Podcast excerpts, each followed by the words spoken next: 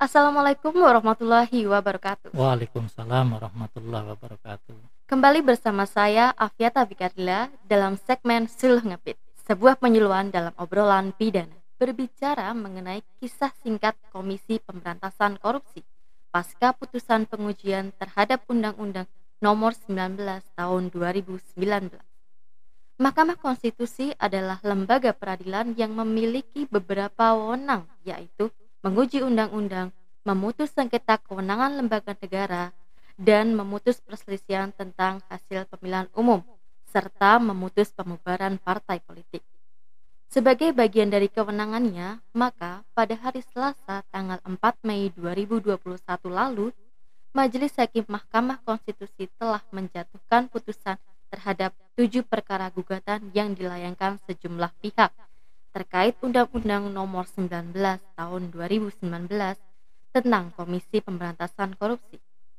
Dari tujuh gugatan uji formil dan material yang dilayangkan, Majelis Hakim Mahkamah Konstitusi hanya mengabulkan sebagian uji material yang diterima dengan bersyarat, serta menolak semua gugatan uji formil. Ditolaknya seluruh uji formil dan hanya dikabulkannya Sebagian kecil dari uji material oleh Majelis Mahkamah Konstitusi tentunya menimbulkan banyak pertanyaan terhadap putusan Majelis Hakim Konstitusi tersebut.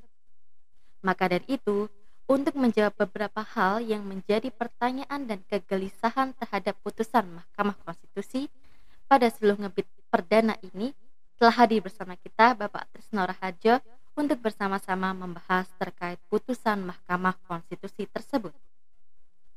Nah, Pak, dapat Bapak jelaskan pokok permasalahan sampai diajukannya judicial review terhadap perubahan kedua undang-undang KPK tersebut? Baik, terima kasih Mbak Afi. Um, kalau kita cermati bahwa undang-undang perubahan kedua KPK itu disusun dalam waktu yang relatif singkat. Dalam masa akhir jabatan DPR mengusulkan untuk melakukan perubahan terhadap undang-undang KPK. Tentu ini menjadi suatu yang sesuai dengan kewenangan DPR melakukan perubahan undang-undang, tetapi secara waktu menjadi tidak tepat karena sudah mendekati batas waktu mereka menjalankan fungsi kelembagaannya. Di samping itu, undang-undang yang akan dilakukan perubahan ini adalah undang-undang yang meskipun ada di dalam prolegnas, akan tetapi beberapa kali tidak dibahas, ya, sehingga dia masuk lagi dalam prolegnas pada setiap tahunnya. Dengan demikian, menimbulkan pertanyaan di dalam masyarakat, ada apa? dan kemudian prosesnya sangat cepat. Apalagi presiden walaupun tidak menyetujui pelemahan KPK tetapi tetap memberikan ruang untuk dilakukan pembahasan-pembahasan. Dan pada akhirnya disahkan tetapi presiden tidak mau menandatangani. Ini juga menjadi menarik. Presiden menyetujui ada perubahan meskipun tidak untuk melemahkan KPK tapi presiden tidak mau tanda tangan. Seolah-olah bahwa presiden juga melihat ada pelemahan. Ini tentu menjadi hal yang kurang tegas dari presiden. Seharusnya kalau seperti itu lebih tepat presiden kemudian mengeluarkan perpu untuk membatalkan eh, perubahan kedua ini. Namun karena presiden tidak mengeluarkan perpu maka masyarakat melakukan upaya hukum yang diizinkan secara konstitusional yaitu menguji undang-undang ini ke Mahkamah Konstitusi. Karena Mahkamah Konstitusi disusun dibuat pada era reformasi untuk dapat melakukan pengujian terhadap undang-undang yang dianggap melanggar konstitusi. Nah, itulah latar belakangnya kenapa kemudian dilakukan uh, uji material baik yang formil maupun material. Yang formil itu artinya yang diuji prosesnya. Banyak yang melihat bahwa tidak ada keterbukaan dalam proses uh, penyusunan undang-undang perubahan KPK kedua ini. Sedangkan yang uji material itu adalah pasal-pasal yang ada di dalamnya itu diuji dengan batu uji pasal-pasal yang ada di dalam konstitusi dan dianggap itu melanggar ketentuan undang-undang dasar. Seperti itu Mbak Afi. Jadi dari putusan Mahkamah Konstitusi ini bagaimana pandangan Bapak jika dilihat dari sudut pandang formil? Baik.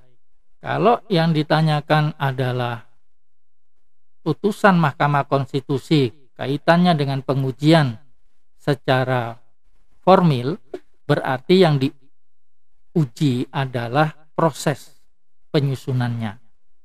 Sebagaimana kita ketahui, Mahkamah Konstitusi itu menolak seluruh uji yang dilakukan terhadap aspek formil ini dengan pertimbangan bahwa ternyata Dewan Perwakilan Rakyat itu telah memasukkan rancangan undang-undang perubahan kedua KPK ini di dalam prolegnas Ya, bahkan di dalam prolegnas itu setiap tahun itu ada.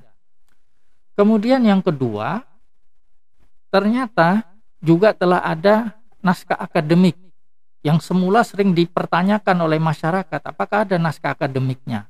Nah, menurut mahkamah itu naskah akademiknya itu ada. Kemudian juga dilihat apakah ada eh, pelaksanaan prosedur yang dilakukan secara benar ketika melakukan pengesahan terhadap RUU perubahan kedua KPK ini menjadi undang-undang. Nah, di sini ada persoalan. Mahkamah Konstitusi tidak menjawab dengan tepat. Yang saya maksudkan adalah Mahkamah Konstitusi menyatakan apa yang disampaikan oleh pemohon itu tidak cukup kuat, tapi juga DPR itu juga tidak cukup baik di dalam membuktikan.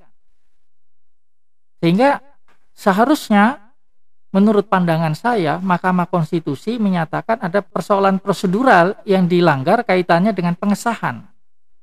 Tetapi ternyata itu tidak dijawab dengan tegas oleh Mahkamah Konstitusi dan dianggap itu e, sesuatu yang benar. Nah, ini menjadi persoalan yang mendasar. Kemudian dengan melihat apa yang dijawab oleh e, Mahkamah Konstitusi, tampak Mahkamah Konstitusi itu hanya melihat dari prosedur uh, formilnya saja sudah terpenuhi. Misalnya begini, ada sosialisasi dan ternyata sosialisasi itu rata-rata terjadi pada tahun 2017. Sedangkan undang-undang ini kan disahkan di, di 2019, disusunnya pun di 2019 akhir masa jabatan. Lalu sosialisasi ini itu sudah jauh sekali. Artinya 2017 sampai ke 2019 tentu ada perubahan-perubahan. Tentu ada hal-hal yang di, ketika itu dilakukan sosialisasi berbeda. Lalu apakah sosialisasi di 2017 itu sama dengan penyusunannya? Itu tidak dibahas oleh Mahkamah Konstitusi. Kalau itu masa yang lalu kan seharusnya juga dipertimbangkan dengan baik. Kemudian Mahkamah Konstitusi menyatakan naskah akademik itu ada. Tampaknya Mahkamah Konstitusi itu hanya menganggap yang penting ada naskah akademik. Sudah ada penelitian. Apakah isi naskah akademik dan atau penelitiannya itu benar, baik, dan sesuai dengan rumusan-rumusan pasal yang disusun, itu bagi Mahkamah Konstitusi tidak penting. Ini menjadi persoalan. Kalau demikian, maka Dewan Perwakilan Rakyat kita itu dapat sesuka hati membuat aturan perundang-undangan. Padahal membuat satu peraturan perundang-undangan kita tahu salah menempatkan kata, salah menempatkan koma itu jadi persoalan besar. Kemudian kajian-kajian untuk menentukan suatu pasal itu bagaimana bunyinya itu harus juga sesuai dengan kajian yang baik dan benar. Ini tampaknya tidak dilakukan oleh Mahkamah Konstitusi dengan sebaik-baiknya. Meskipun ada satu hakim ya yang melakukan dissenting opinion dan dissenting opinion ini saya katakan betul-betul luar biasa dalam pengertian melakukan terobosan dari kekakuan cara pandang Mahkamah Konstitusi yang ada. Sehingga dapat dikatakan meskipun satu-satunya tetapi ini adalah jambrut menurut saya ya. Sesuatu yang sungguh berharga sekali bagi cara pandang dan cara melihat hukum berhukum kita yang baik bagi Mahkamah Konstitusi meskipun ini hanya satu dan kalah suara dengan delapan yang lain, tetapi ini menunjukkan bahwa eh, ada hakim konstitusi yang cara berpikirnya ketika berbicara tentang pengujian formil ini betul-betul tidak hanya bersandarkan kepada ada atau tidaknya sesuatu yang sesuai dengan prosedural saja. Saya kira itu tanggapan saya tentang pengujian secara uh, formil.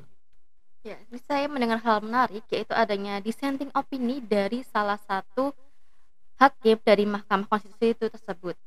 Nah, itu isi dari dissenting opini dari hakim tersebut itu seperti apa sih, Pak? Sehingga Bapak tuh berpikir bahwa ini sangat luar biasa, menjadi sebuah jamrut di dalam kehakiman Mahkamah Konstitusi itu tersendiri. Ya, makasih Mbak Afi. Jadi begini, dalam cara pandang eh, hakim konstitusi yang melakukan dissenting opinion ini ya uh, ia melihat bahwa janganlah melihat uji formil ini hanya melihat pada ketentuan-ketentuan bahwa naskah akademiknya ada, pasal-pasalnya ada. Bahkan dia katakan, coba perhatikan bagaimana terburu-burunya penyusunan yang ada itu bahwa inisiatif penyusunan RUU itu dari DPR, maka yang harus menyiapkan daftar inventaris masalah itu adalah pemerintah. Lalu dikatakan oleh hakim konstitusi, kalau demikian, apakah mungkin dalam waktu 24 jam dapat menyusun daftar inventaris masalah itu dengan baik? Kalau hakim konstitusi yang lain menyatakan kalau dikatakan waktunya pendek itu relatif. Padahal nyata tidak memerlukan waktu yang lama, tidak sampai satu bulan penyelesaian itu, bahkan dapat hitungannya tujuh hari itu ya di dalam penyusunan penyusunannya. Nah, hakim yang dissenting opinion ini menyatakan bahwa tidak cukup waktu yang pendek itu kalau kita menyusun peraturan perundang-undangan. Saya selalu melihat Mahkamah Konstitusi itu selalu ada kata-kata yang menarik ya. Sepanjang penalaran yang uh, cukup gitu ya. Jadi eh, hakim-hakim konstitusi itu ingin menyatakan dalam pandangan penalaran yang dapat diterima. Itu selalu muncul itu dalam putusan-putusan Mahkamah Konstitusi. Nah tampaknya delapan hakim yang lain ketika berbicara bagaimana di DPR itu melakukan pembahasan-pembahasan itu menganggap cukup ya.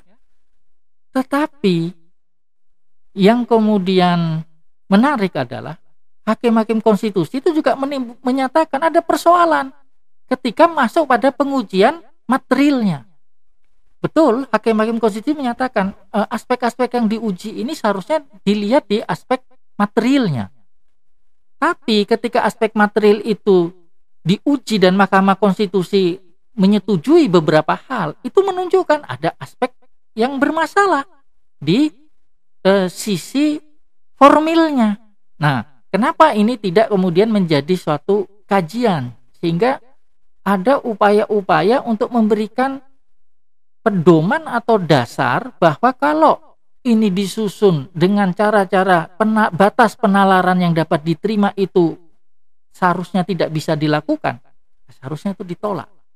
Ini yang menurut saya pandangannya luar biasa, pandangannya tidak kaku terhadap bagaimana menguji yang formil ini. Dan dia juga mengutip hakim yang dissenting opinion ini dari pandangan eh, mantan ketua Mahkamah Agung kita Bagirmanan. Bapak Bagirmanan menyatakan bahwa ini sepertinya bukan perubahan kedua karena sepertinya membuat undang-undang yang baru. Kalau membuat undang-undang yang baru, prosesnya tidak sebagaimana yang eh, terburu-buru. Nah, ini yang kemudian uh, juga menjadi uh, prinsip dasar dari uh, apa yang dijelaskan oleh uh, hakim konstitusi yang melakukan dissenting opinion. Demikian, Mbak Afi. Terima kasih Pak. Jadi seperti itu ya, di dissenting opini yang dikemukakan oleh salah satu hakim tersebut. Lalu selanjutnya Pak, jika Mahkamah Konstitusi pada akhirnya mengabulkan permohonan uji material terkait pelaporan SP3 yang dinilai malah akan memperlambat kerja KPK nggak akhirnya diubah menjadi pelaporannya pada Dewan Pengawas paling lambat 14 hari 14 hari. Jadi bagaimana menurut Bapak uh, tentang pengubahan ini? Apakah sama saja atau Bapak? Ya sudah bagus gitu. Ya begini ini yang tadi saya katakan ketika hakim Mahkamah Konstitusi ini bulat ya sembilan sembilannya setuju bahwa ada persoalan di aspek materialnya ketika diuji material. Salah satunya itu adalah kewenangan dewan pengawas. Dibuatnya dewan pengawas oleh pembuat undang-undang itu untuk memberikan kewenangan-kewenangan kepada eh, dewan pengawas seperti lembaga peradilan itu dianggap oleh Mahkamah Konstitusi adalah salah, tidak boleh. Karena dewan pengawas itu bukan penegak hukum. Kalau misalnya mau melakukan penyadapan misalnya, mau melakukan penangkapan, mau melakukan tadi SP3 misalnya, ya. Itu prinsipnya harus dilakukan oleh penegak hukum, ya.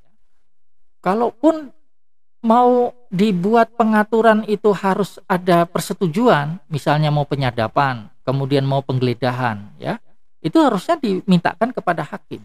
Tetapi Mahkamah Konstitusi menyatakan bahwa KPK ini adalah lembaga yang luar biasa yang diperlukan untuk menangani korupsi sebagai kejahatan yang dianggap oleh KPK itu juga luar biasa. Tetapi putusan Mahkamah Konstitusi itu menunjukkan bahwa KPK itu lembaga biasa-biasa saja. Kenapa? Karena misalnya diberikan kewenangan untuk SP3.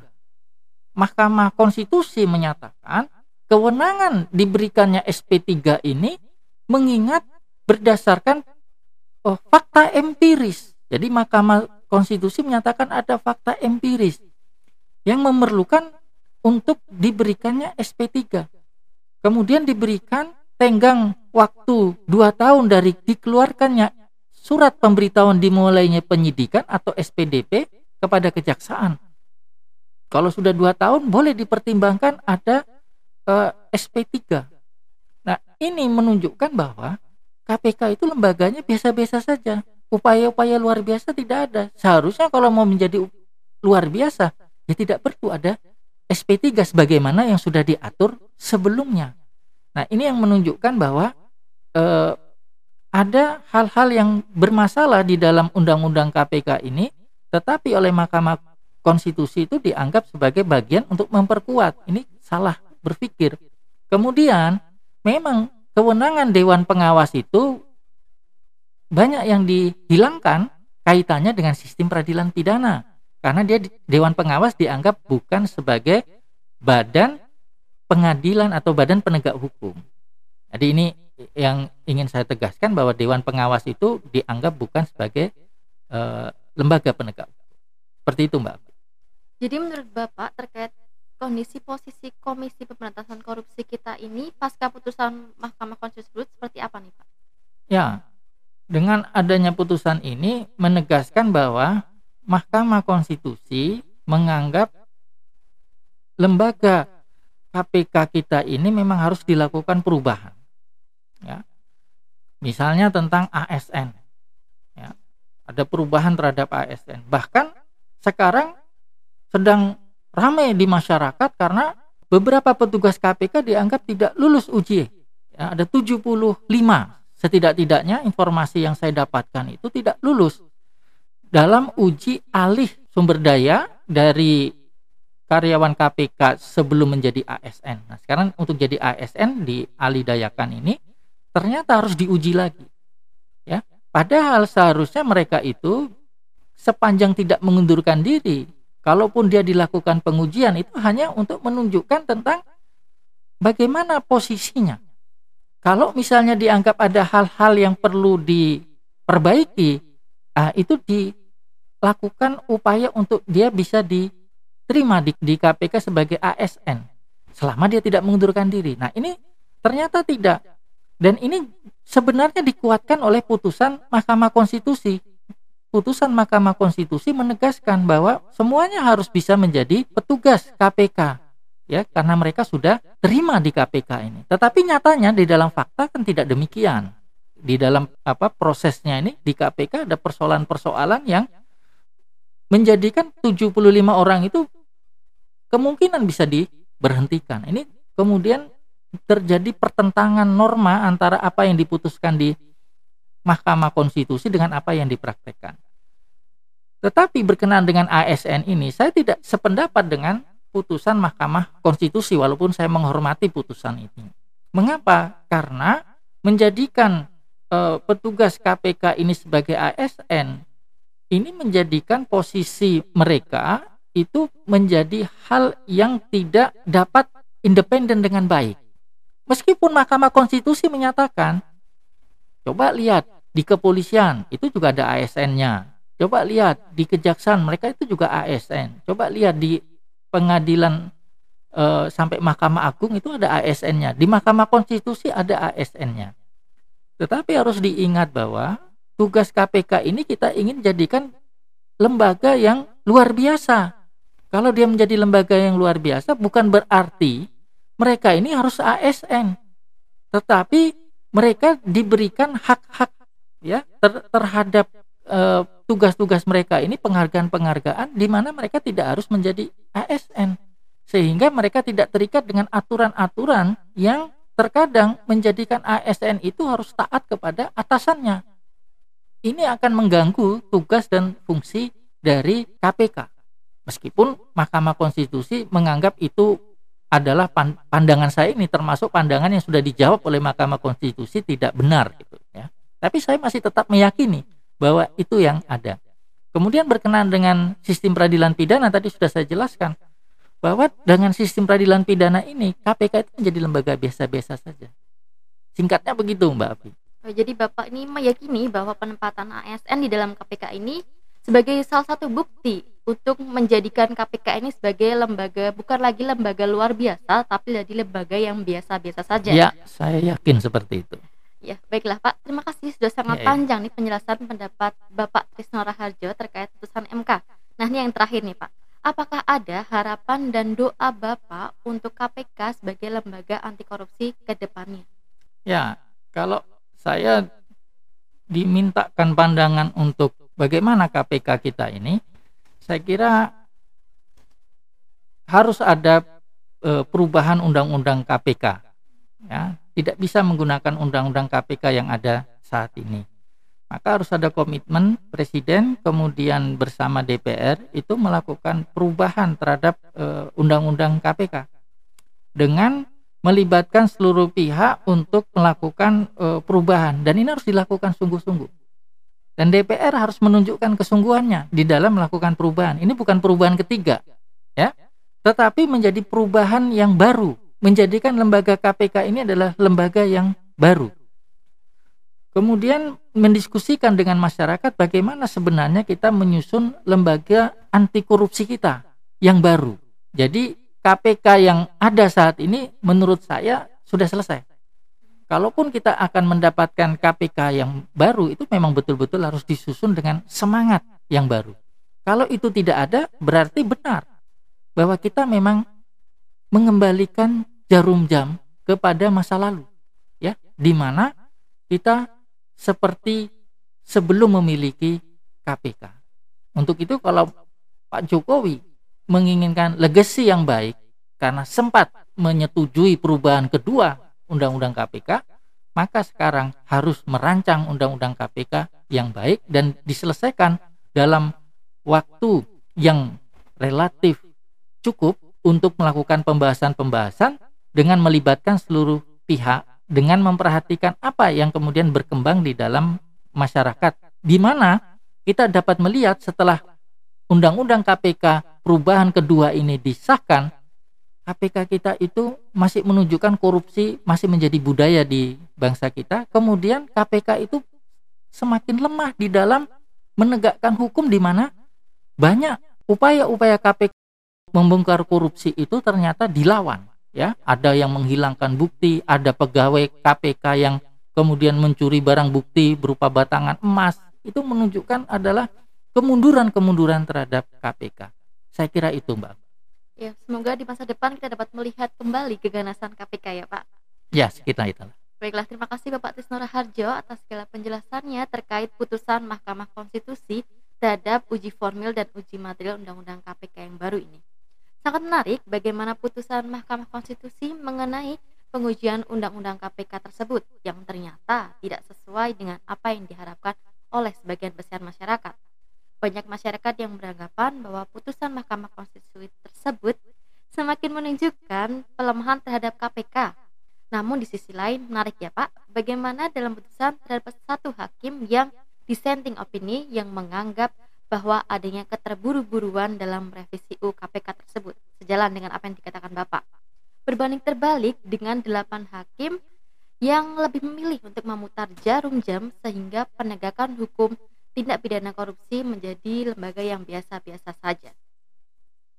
Inilah akhir dari sesi ngepit edisi tanggapan putusan Mahkamah Konstitusi terkait Undang-Undang KPK Semoga banyak hal bermanfaat dari obrolan kita hari ini dan sampai jumpa di seluruh ngepit episode selanjutnya. Saya pamit diri. Wassalamualaikum warahmatullahi wabarakatuh. Waalaikumsalam warahmatullahi wabarakatuh.